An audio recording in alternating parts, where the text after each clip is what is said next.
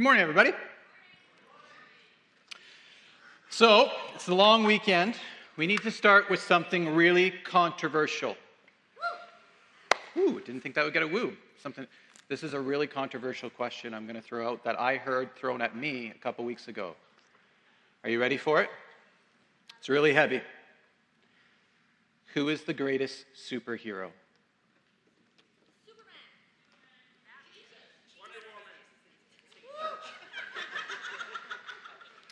I don't necessarily know the right answer for that, but I'm pretty sure that's not it. Now, to get to the, the greatest superhero, really the bigger question that's underneath that is, what is the greatest superpower? If you had the ability to take on a superpower, what would you choose? Now, how many kids are here this morning? Kids, I want you to stand up. I'm so pumped that you're here. This is what we're going to do this morning, okay? To start, before we go into God's Word, is I want adults, I want you to look around because these are the experts. So ideally, you want to recruit one of the experts into your group. But I want you to go into groups of four or five, and we're going to take a minute, minute and a half here. I want you to answer this question. If you could have any superpower, any superpower in your life, what would it be? Now, that could be flight, that could be super strength, that could be the super ability to do your accounting in two seconds, whatever made-up superpower you want. But I'm telling you, these kids are the experts, so try and recruit them in your group. I want you just to quickly find about four or five people around you. If you could have any superpower in your life, what would you choose? All right, go for it. All right. Who can throw out what, what's kind of, what do you think is the number one superpower we got? This kid's got it. Okay, what's our number one superpower? A superpower to get more superpowers. I like the loophole there. Nice. Anybody else? Kate? Yeah, what do you got? The power of love. Wow, if Pastor Marlo was here today, that would bring an eighties ballad right now. Okay, good one. Good. Power of love. Anybody else? Yeah. Power of flight, I would, I like that one too. Although I'm scared of heights, so I don't know how well I'd use it. Okay, two more. Yeah. To change your power whenever you want. Okay, the two of you need to get together. I think you're kind of on the same wavelength here. Okay, one more. Yeah. Okay, you guys are all about the loophole here, but yes. All right, so we've definitively determined that the best superpower is the one that can just get more superpowers. All right, you totally, totally took a different cue than what I thought, but that's smart. All right, so here's the thing. There's so many different superpowers we see in superheroes. You can have super strength, super speed, the power of flight, all these cool things. But they're oftentimes things that we can see. They're things that are evident that you have. Well, the Bible teaches us about a superpower that you have that often isn't easy to see, and that is the power of our words. And so this morning, as we continue our series in the book of Proverbs, we're going to be talking about speech and the power of our words.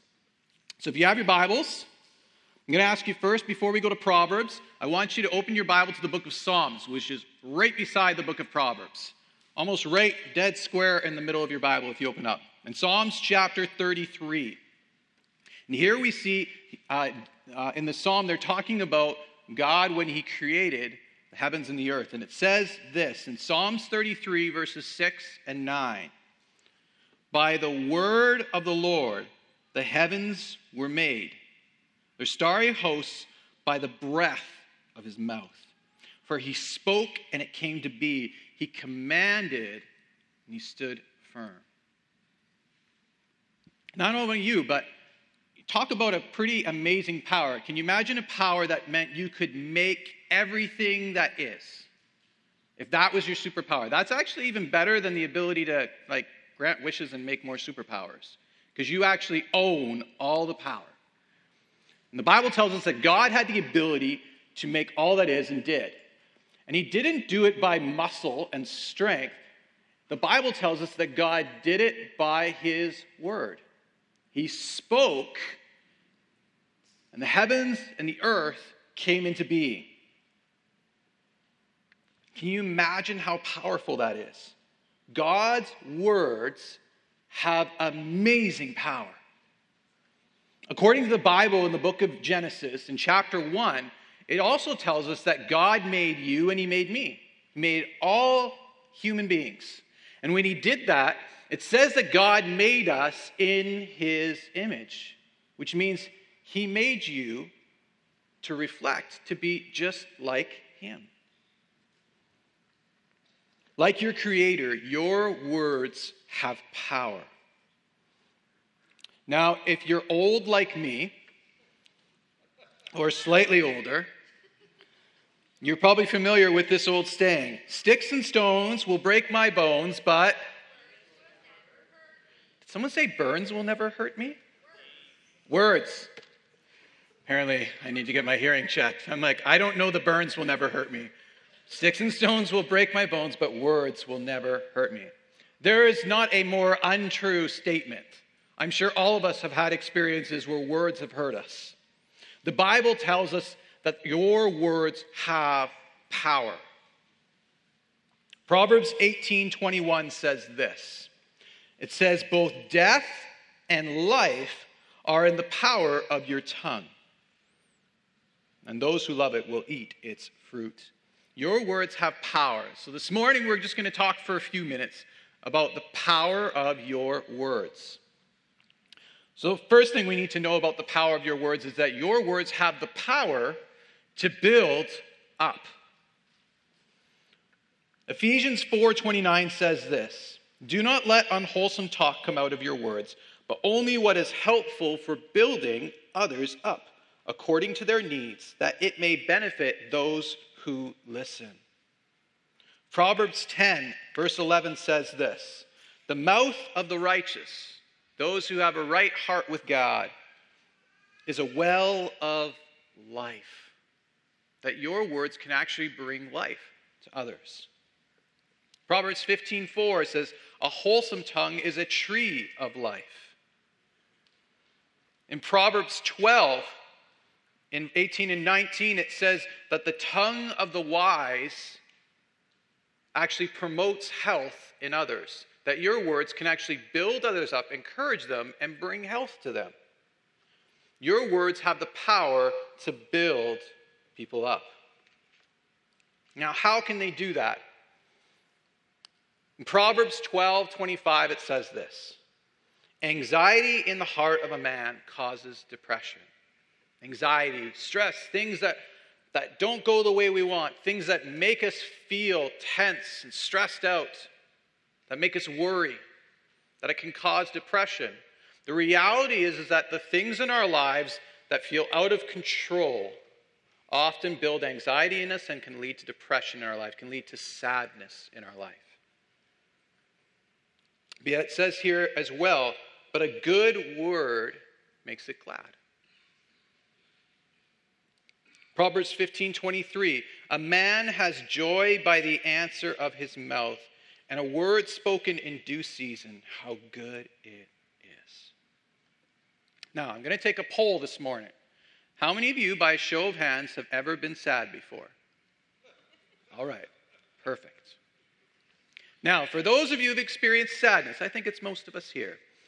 How many of you have ever had someone say something kind to you that made you feel better when you were sad?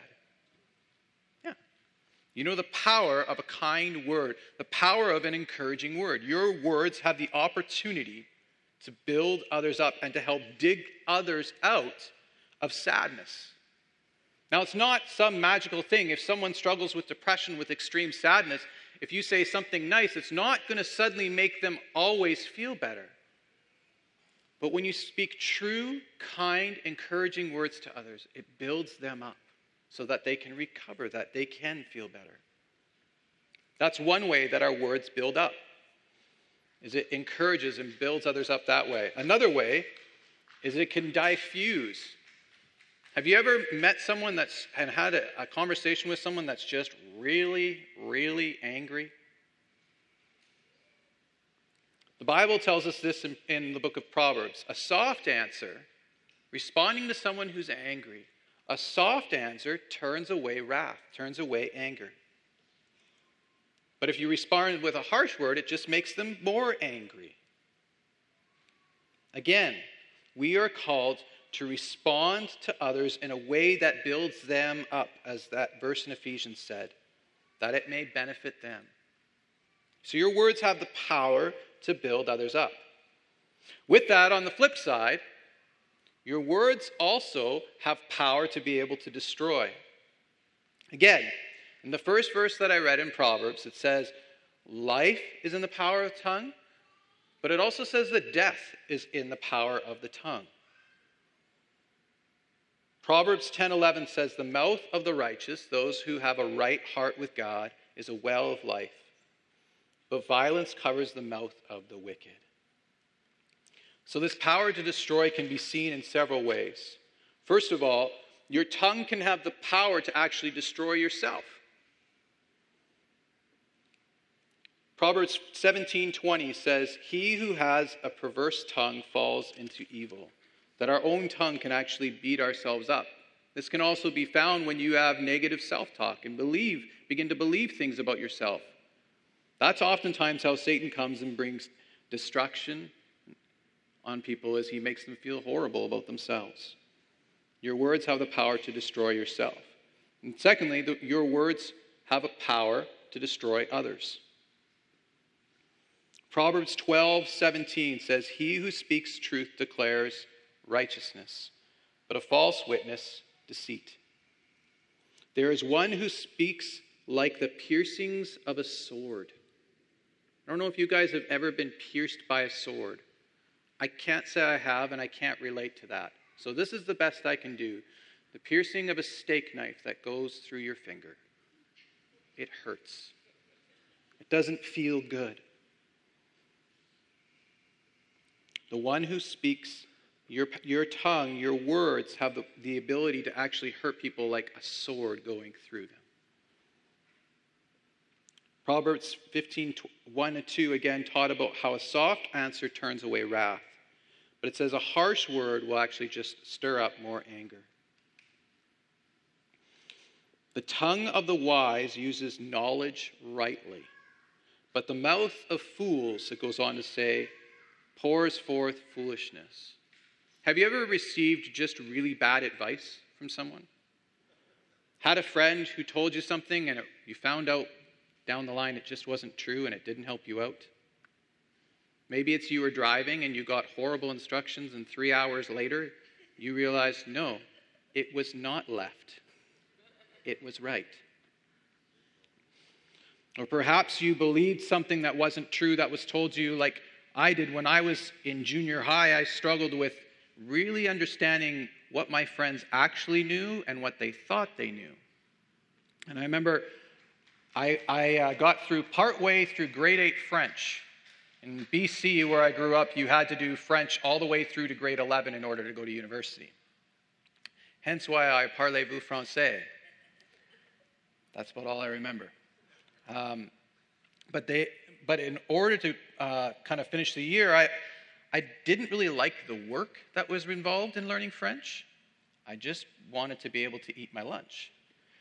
And so I had a friend of mine uh, going into our third of the first semester, I had a ninety-seven in French class. My friend told me, you don't have to do any more work all year and you'll probably pass. I believed him. And I did exactly as he said. And it didn't work out well. I reached uh, the end of the school term with our final exam, which was worth twenty percent of my mark. And our teacher handed out our grades of where we were at. I had literally not paid attention for about five months. And I suddenly had a forty-one going into our final exam and required, I think it was a ninety-one on my final. I had done zero work. Somehow I managed to pass that class. But I, I can tell you that the mouth of fools pours forth foolishness. And with that, your words, when they're not truthful, can actually produce what's foolishness. It can lead people to make bad decisions and do poor things in their life. Your words have power. Now, kids, you've been doing a really good job, and you've been sitting for a long time. So do we have any kids this morning that would be willing to help me out and are looking to kind of get a little bit of energy off? Someone who does, I need probably at least like five, maybe even ten kids who don't mind like running around a little bit. Preschoolers are probably too young here. I just need some older kids. Any older kids who can help me out? Okay, Terry, can you come and help me in the front? I need five to ten kids. If you want to help me out. Now, parents, before, oh, I should have said this first of all. I'm going to have to tell you what's involved here. Parents, you need to know there are going to be Nerf guns involved with this. So if you aren't comfortable with Nerf guns, I need you just to keep your kids, okay? Now, here's the deal. Here's the deal, what I want you guys to do. I want you to follow Terry. He's going to take you over there. Now, he's going to give you a couple guns. I want you to hold on to them till everybody's got them until I say go, okay? Because some of you just need to burn off a little bit of steam today. I noticed that our volunteers changed drastically when the word Nerf gun was mentioned. I don't know what that's about. Okay, now, here's what I need you to do. If you get a Nerf gun, I want you to go stand in front of one of the tables, okay? Split yourselves up. Have a couple in front of each table. All right. Now,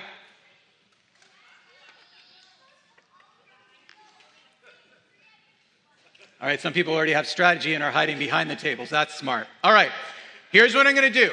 Everybody's got a gun? Do we have one more? Did we run out? We got one more. All right, now, I need you to keep the fire over there, all right? We got a little bit of a buffer zone. No shooting at your parents. We're going to leave them alone. I'm going to give you guys thirty seconds. thirty seconds. You get to go bananas. Can you handle this? Okay. Now, we've only got, we've got a team of three. I need, I need another person, so we have a team of two. One of you girls, do you mind just joining over here? Perfect. Thank you. The last person who knelt and didn't hide is the one who's going. Thank you. Okay, I'm going to count down here.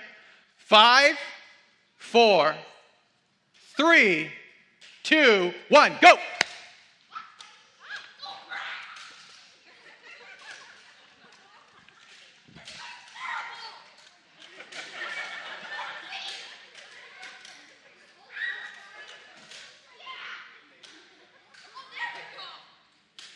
All right.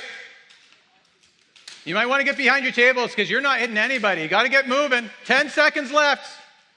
Ten, nine, eight, seven, six, five, four, three, two, one. All right, stay where you are. I want you guys just to stand where you are. Stand where you are. All right. Now, here's the deal. Our words have power. Our words have the ability to build others up, but our words also have the power to be able to bring destruction, to bring hurt, and to bring harm. Now, how many of you, by a sign of hand, show of hands, how many of you were hurt by those Nerf darts there? You okay? We're all right? Okay. So we've managed to survive. Some people were emotionally scarred over here, but generally we're doing okay. Now, sometimes you may think that, okay, our words are kind of like the Nerf gun. We can shoot them off and we're done. Here's the thing for our smart kids, because these are the ones who find the loophole about making extra wishes to get more superpowers, is that if they were to keep going, I guarantee you what they'd be doing is they'd be hunting for the bullets that are on the ground and reloading their gun. Why not, right? Get some more shots in. Sometimes we think of our words that way, is we think of our words as we can throw them out. If they work, they work, but if they don't, they don't. But that's not exactly how our words work. So, uh, Terry, can you and Angie just help me out? Our words aren't really so much like a Nerf dart gun. But when you think of the power of your words and how they can attack people, what I would more liken it to is it's more like a water gun. You guys can go ahead. It's more like a water gun where like those...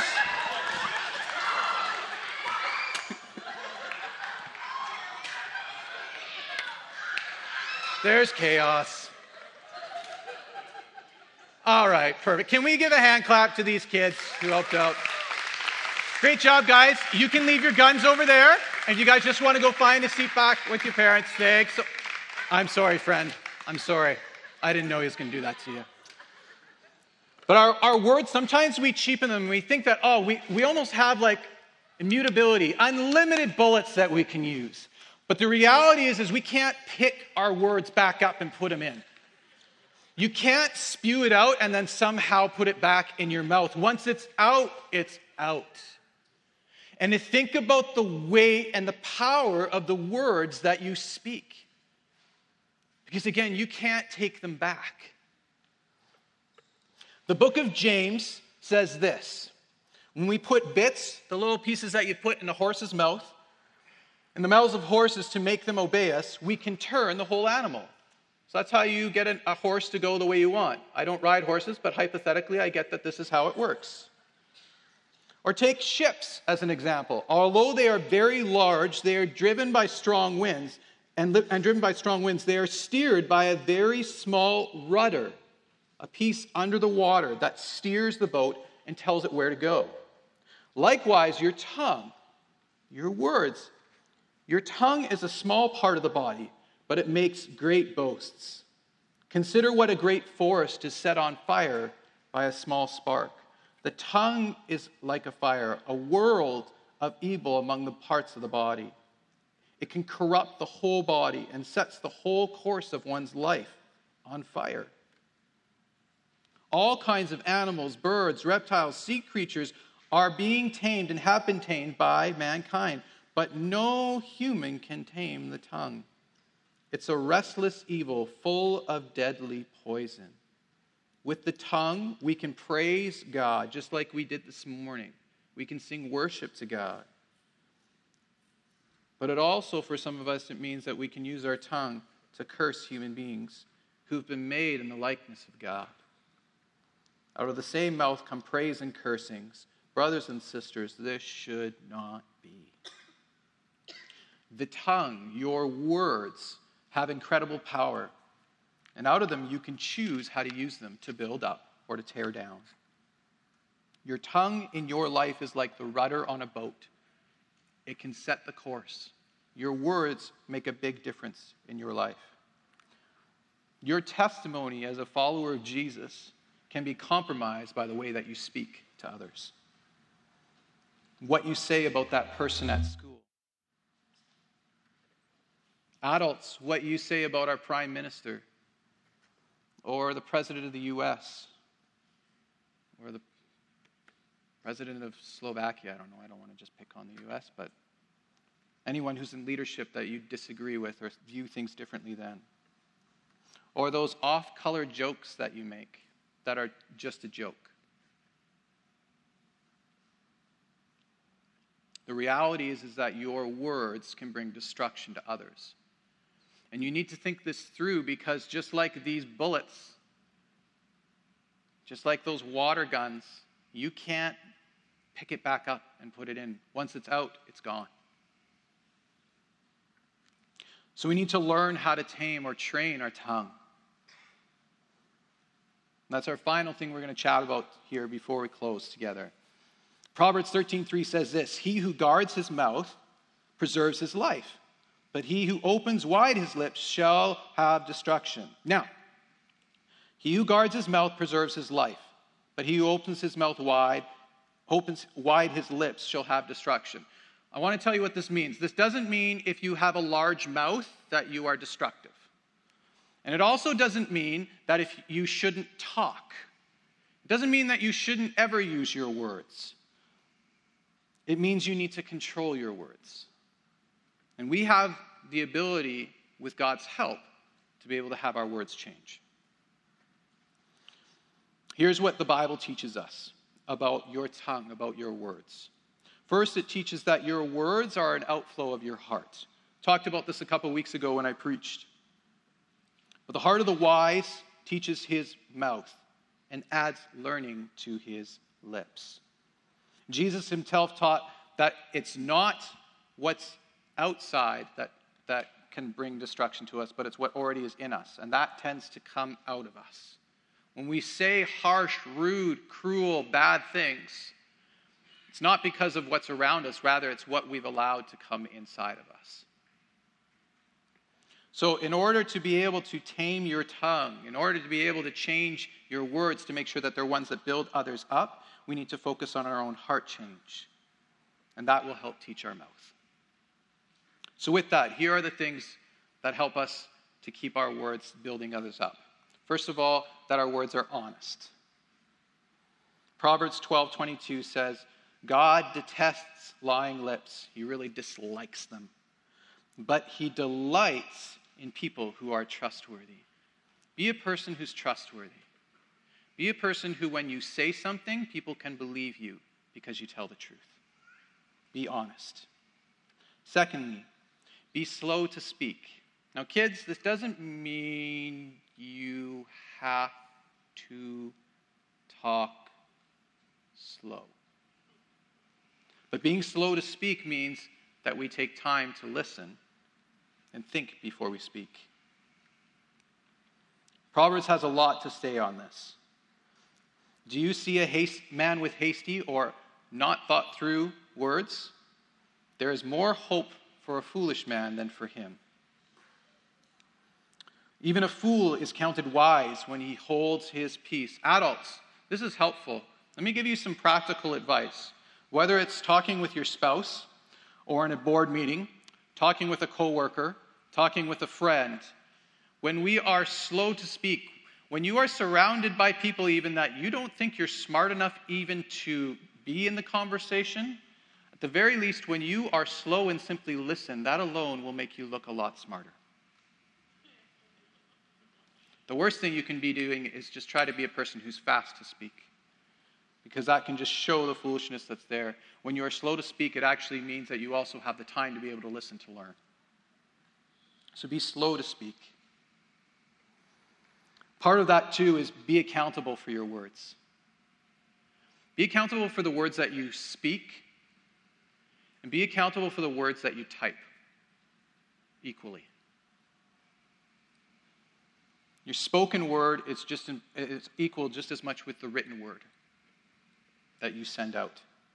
There's no room for people who are warriors online who like to dig at people and say horrible things through their keyboard, or try to talk as if they know things when they don't.